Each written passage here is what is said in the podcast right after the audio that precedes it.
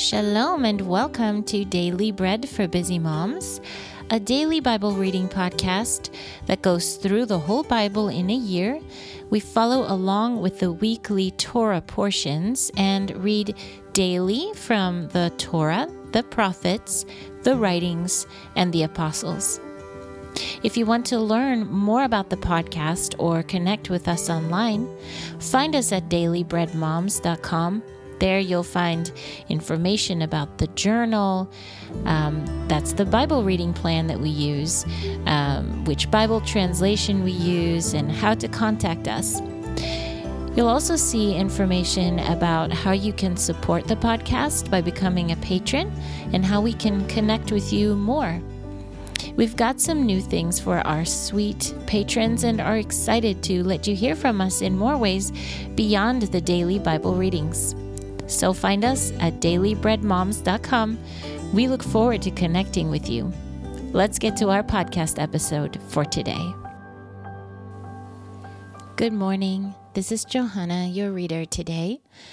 Today is Tuesday, the 5th of December, and the 22nd of Kislev on the Hebrew calendar. This week, our parasha, our portion from the Torah, is called Vayeshev, which means he settled. And today we're going to start by reading from Bereshit, that's Genesis 37, verses 23 through 36. Let's begin by blessing God and thanking Him for His word. Blessed are you, Lord our God, King of the universe, who gives the Torah of truth and the good news of salvation to His people Israel and to all peoples through His Son, Yeshua the Messiah, our Master. So as soon as Yosef came up to his brothers, they stripped Joseph of his tunic, the long sleeved tunic that he had on.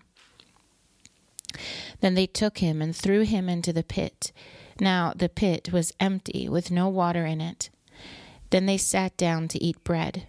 When they looked up, behold, there was a caravan of Ishmaelites coming from Gilad, with their camels carrying gum, balsam, and myrrh, going to bring them down to Egypt.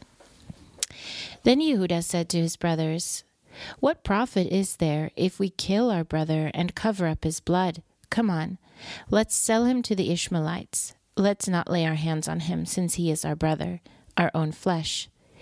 His brothers listened to him. When some men, Midianite merchants, passed by, they dragged Joseph up and out of the pit, and they sold Joseph to the Ishmaelites for twenty pieces of silver and they brought Joseph to Egypt. When Reuben returned to the pit and saw that Joseph was not in the pit, he tore his clothes. Then he returned to his brothers and said, The boy is gone, and I, where should I go?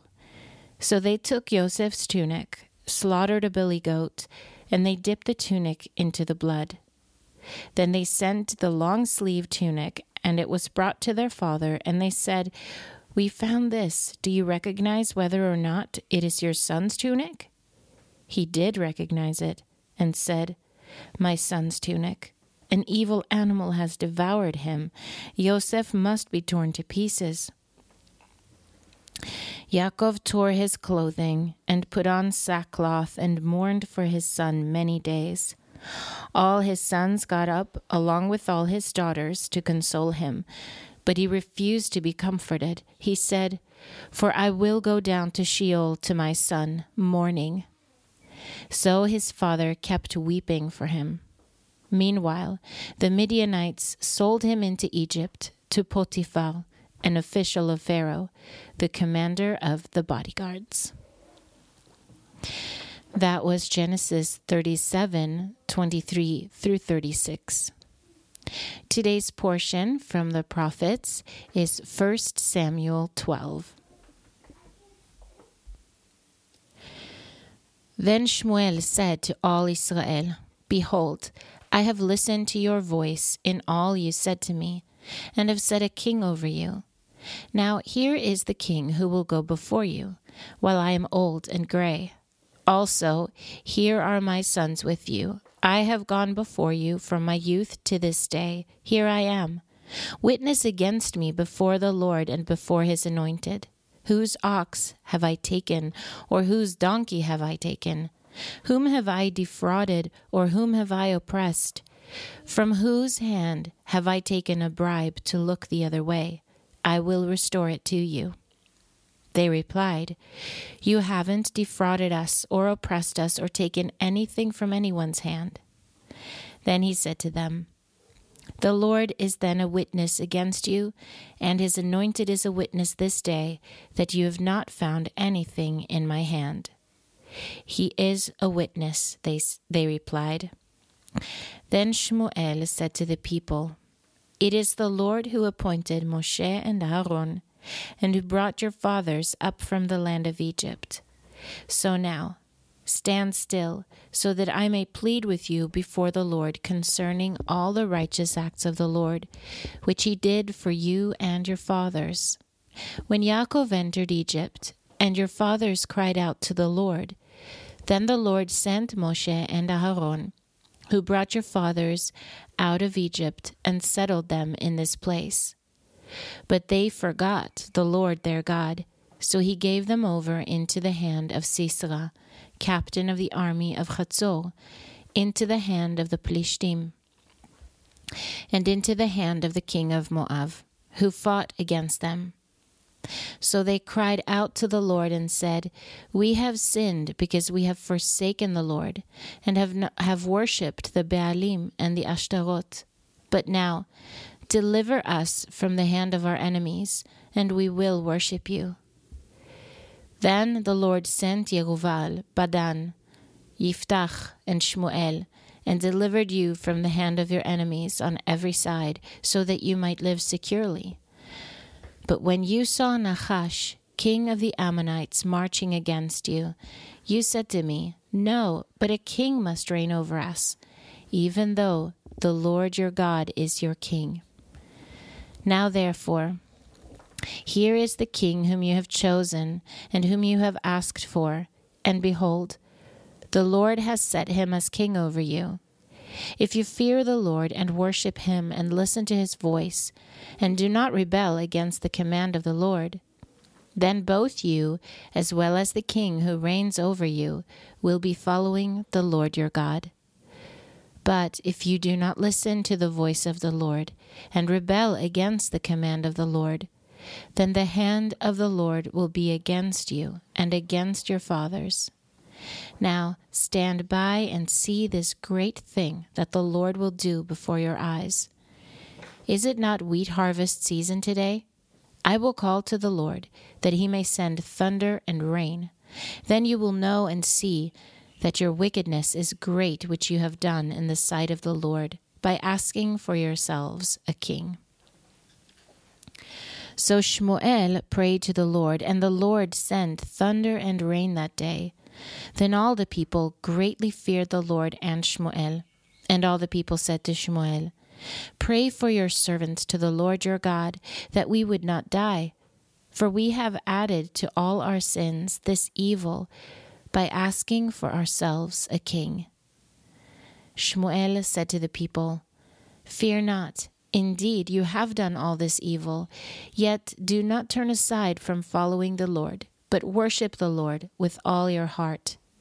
Do not turn aside to go after empty things that cannot profit or deliver, for they are futile.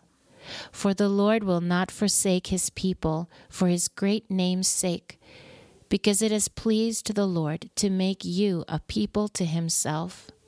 Moreover, as for me, far be it from me that I should sin against the Lord by ceasing to pray for you.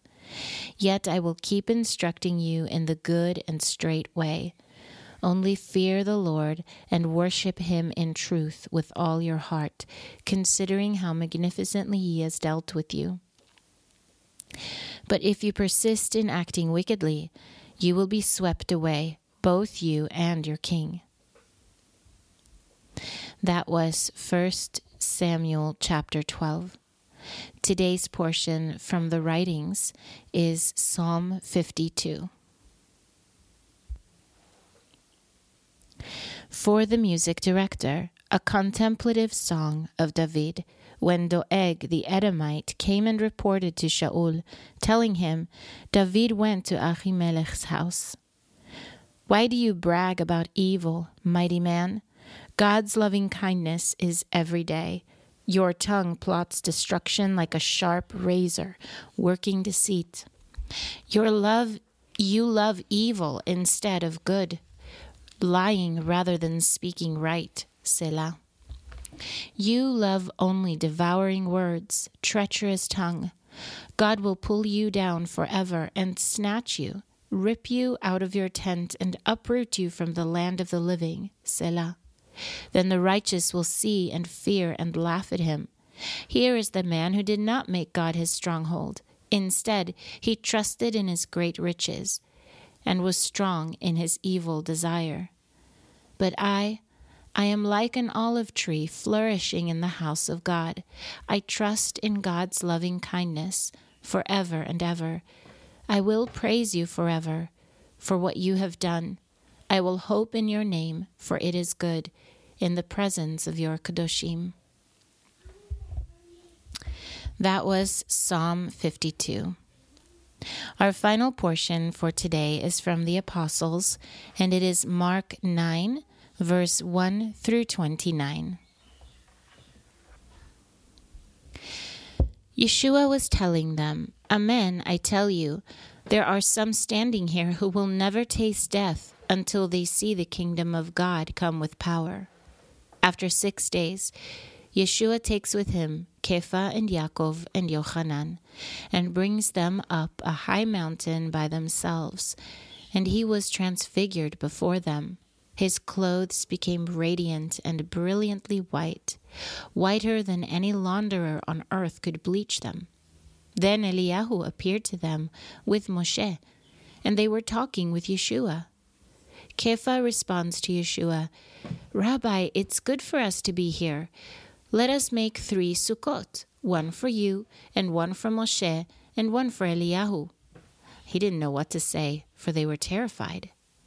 Then a cloud came, overshadowing them, and out of the cloud came a voice This is my son whom I love, listen to him. Suddenly, when they looked around, they no longer saw anyone with them except Yeshua. As they were coming down from the mountain, Yeshua ordered them not to tell anyone what they had seen until the Son of Man rose up from the dead. They kept this word to themselves, discussing among themselves what it is to rise up from the dead. And they questioned him, saying, Why do the Torah scholars say that Eliyahu must come first? Now he told them, Indeed, Eliyahu comes first. He restores all things. And how is it written that the Son of Man must suffer much and be treated with contempt? I tell you that Eliyahu has come and they did to him whatever they wanted, just as it is written about him. When they came to the disciples, they saw a big crowd around them and the Torah scholars arguing with them. Suddenly, when the whole crowd saw Yeshua, they were amazed and began running to greet him. He questioned them, What are you arguing about with them? And a man from the crowd answered him, Teacher, I brought you my son, who has a spirit that makes him mute. Whenever it seizes him, it throws him down. He foams at the mouth, grinds his teeth, and becomes stiff. I told your disciples to drive it out, but they couldn't. And answering them, he said, O faithless generation, how long shall I be with you? How long shall I put up with you? Bring him to me. They brought the boy to Yeshua. When the spirit saw him, immediately it threw the boy into convulsion. The boy fell to the ground and began rolling around and foaming at the mouth. Yeshua asked the father, How long has he, this been happening to him? Since he was a child, the man said. It has often thrown him into fire or water to destroy him. But if you can do anything, have compassion and help us. If you can, Yeshua said to him, All things are possible for one who believes. Immediately the boy's father cried out, I believe, help my unbelief. When Yeshua saw that a crowd was gathering fast, he rebuked the unclean spirit, telling it, I command you, deaf and mute spirit, come out of him, and do not ever enter him again. After howling and shaking the boy wildly, it came out. The boy became so much like a corpse that many were saying, He's dead. But Yeshua took him by the hand and lifted him up, and the boy stood up. After Yeshua came into the house, his disciples began questioning him in private. Why couldn't we drive it out? And he said to them, This kind cannot come out except by prayer. That was Mark 9, verse 1 through 29, and it concludes our readings for this episode. If you are reading through the Apostles twice this year, you'll be reading 1 Corinthians 11 today as well. I pray that the Word of God has been an encouragement and a strength to you today, and that you've been able to hear God speaking to your heart as you listen to His Word. I'm Johanna with Daily Bread for Busy Moms. Shalom until next time.